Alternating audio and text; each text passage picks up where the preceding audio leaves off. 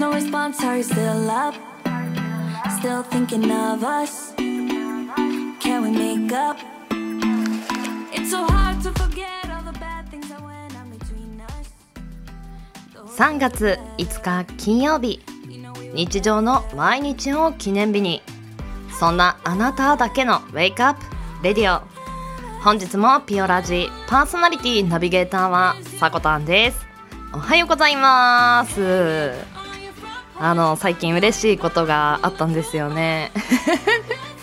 あの水曜日の目覚ましコーナーにあなたの知らない都道府県なんていうコーナーがありましてまあ、各都道府県を紹介させていただくコーナーなんですがその中で一昨日が福島県だったんですよね。でそのお話の中でママドールというメーカーを紹介させていただいたのですがいやなんかそんな名前をね出したらねいや食べたいなと。どうしても食べたいななんて思ってネットで買ってしまおうかななんて思っていた矢先。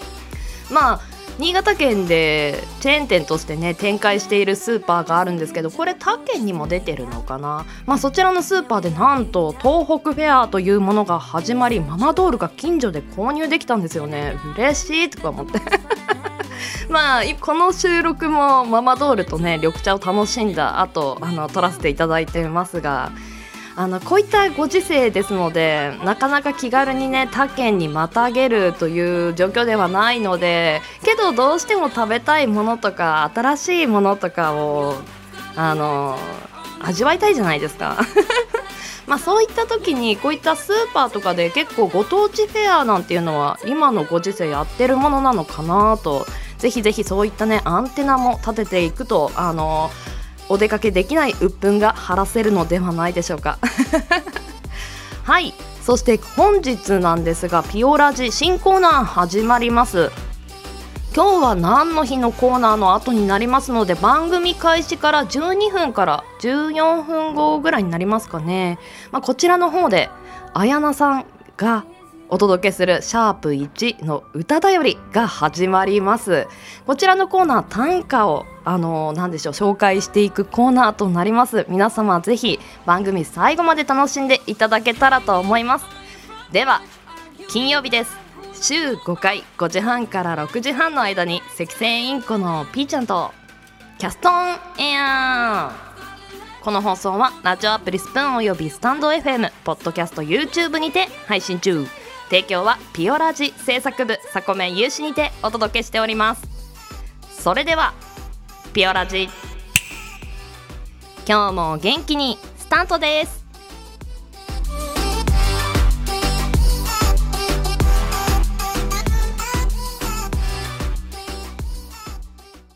今日も新たな一日が始まる。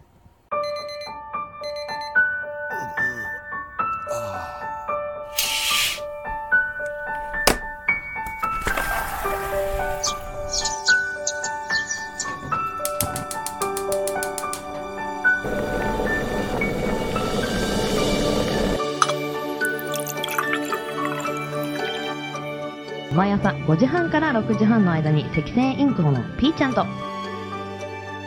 当たり前の毎日をかけがえのない日々にピオラジ。今日は何の日？月曜金曜担当のさこたんです。堂々とね。火曜日担当の地蔵です。2個も食べちゃいます。水曜日各週担当のきらこです。つか投稿されたんです。水曜日各週担当ヨッシーです。皆さんよろしくお願いしますね木曜日各週担当のふみです。あと1話だけ見たい。木曜日各週担当のデウです。僕は大好き。ですでは本日のアラカルトは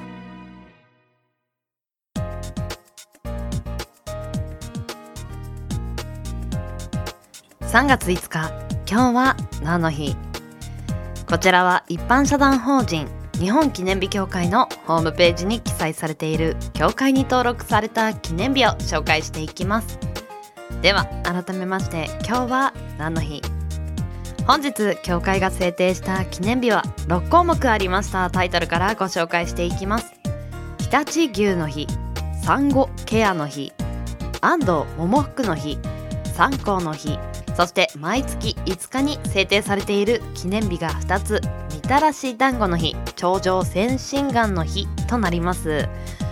はいでは本日その他で一つありました啓蟄の日。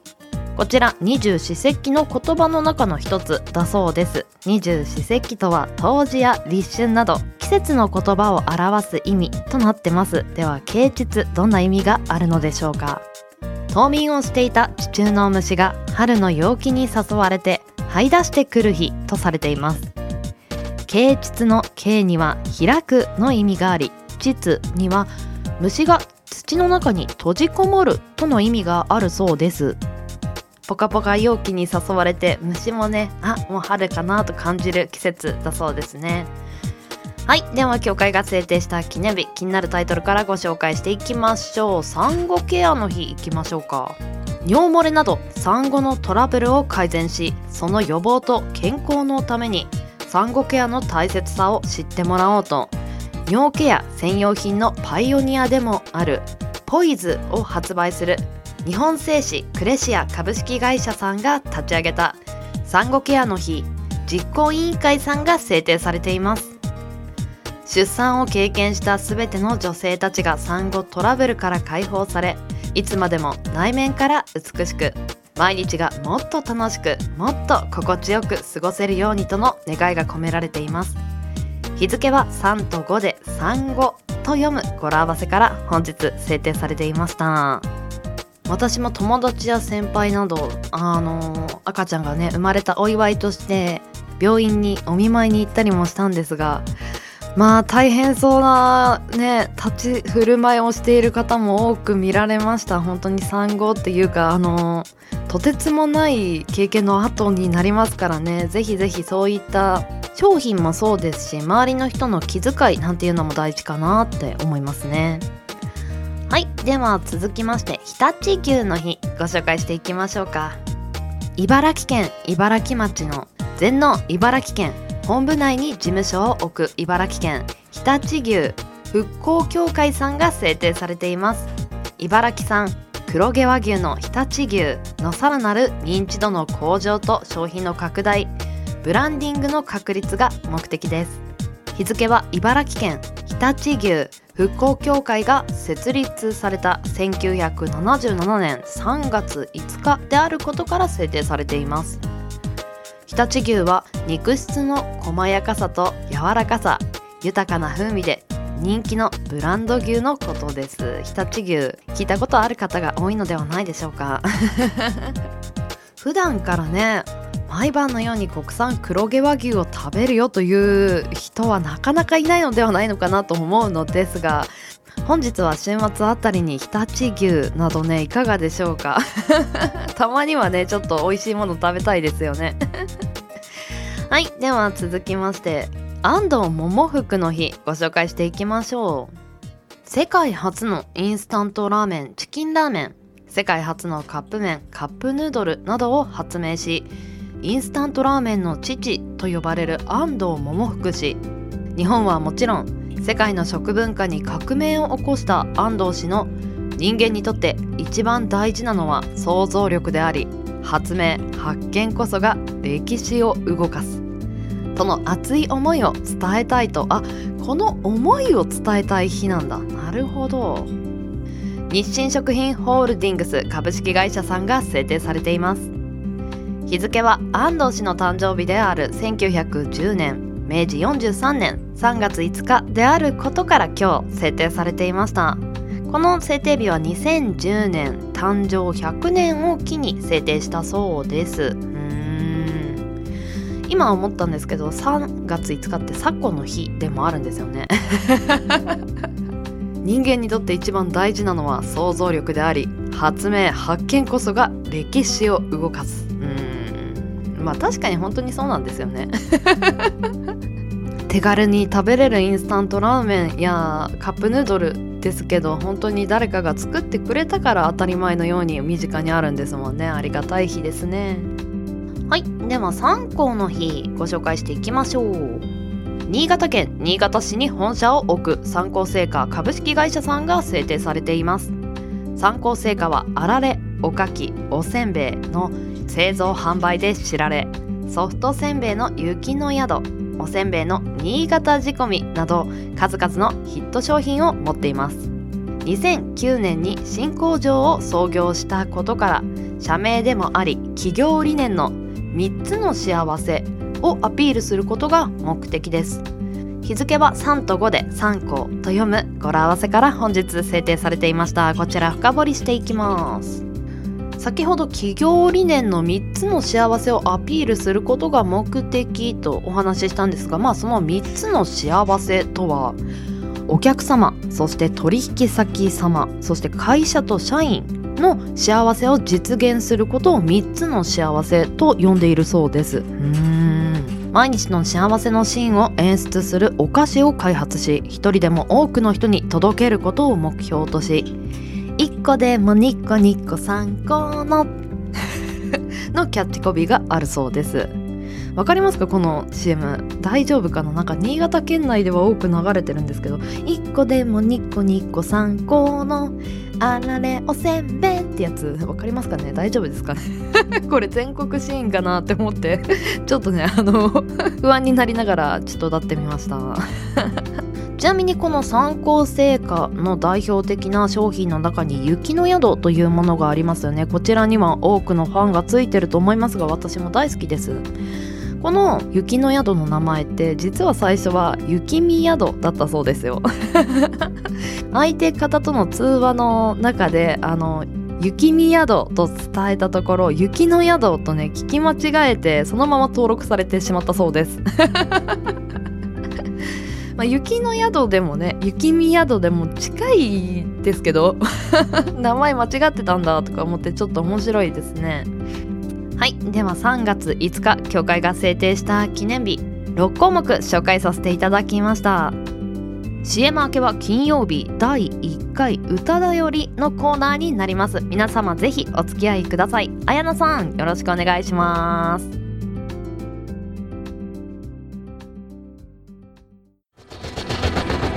新潟をキーステーションに活動するサコタンと B ちゃんに全国のサコメンたちは様々なコンテンツを発信中ホームページは www.sakotan.com でアクセスまたはおさこの部屋で検索 YouTube サコタンチャンネルもグローバルに展開中チェックイアウト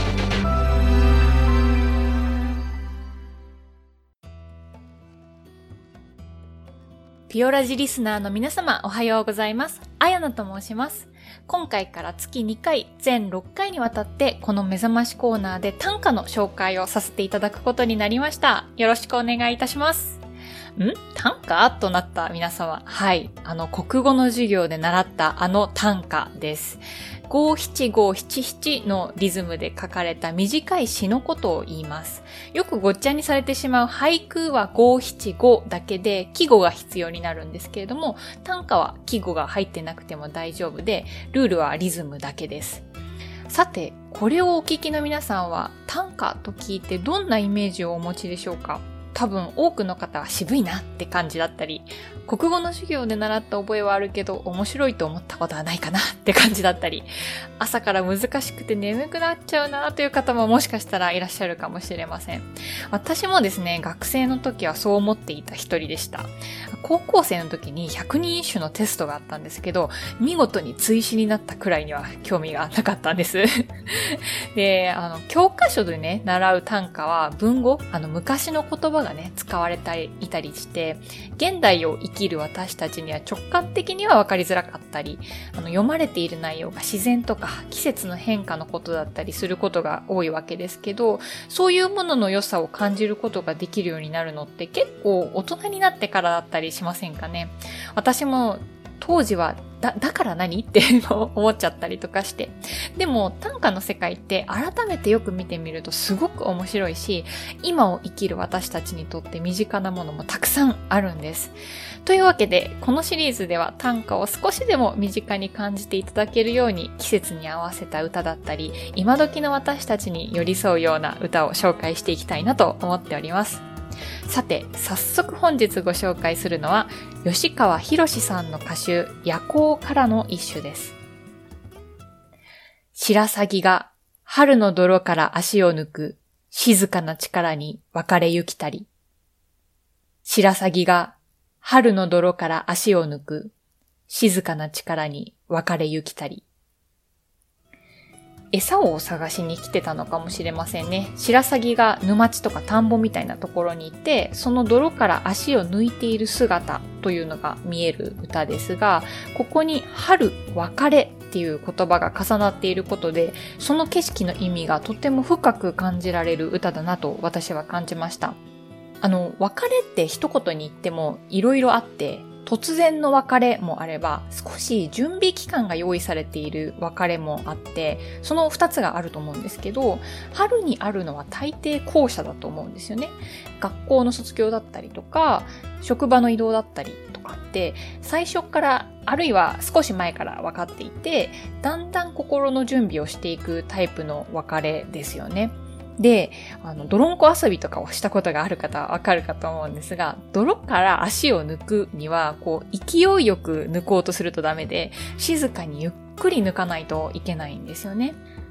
細い足にゆっくりと力を入れて、これから飛び立っていく白鷺の姿に、まさに私たちがこの春の季節に置かれている状況が重なる歌だなと思いました。さて、歌だより初回いかがでしたでしょうか？本日はこの辺で。お相手はあやなでした。ジングルの後はエンディングです。さこたん、お願いします。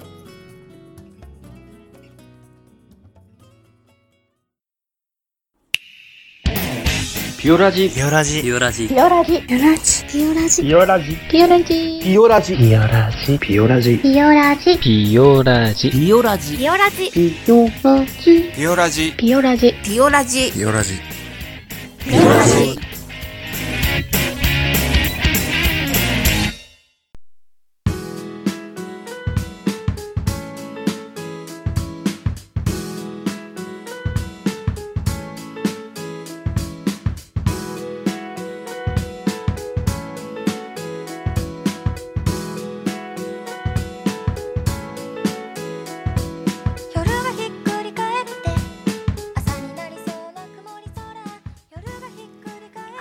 本日もエンディングのお時間となりました。第1回目の歌だよりいかがでしたでしょうか？あやなさんお疲れ様でした。ありがとうございます。再来週も楽しみにしてますね。そして来週は花だより第1回の放送となります。金曜日ぜひぜひお付き合いください。そして金曜日、まあ、345のエンディングはこちらの曲を使用していこうかなと思います、まあ、ゆったりとしたね週末をお迎えできればと思います。ではピオラジは朝の元気と明るさが心に届くラジオを目指して今日は何の日や目覚まし情報を発信する15分から20分程度の音声コンテンツです。あなたのハートいいねコメントぜひお待ちしてます。朝のエンジンブーストにピオラジオ。ここまでのお相手はさこたんでした。また来週月曜日この時間にお会いしましょう。それでは。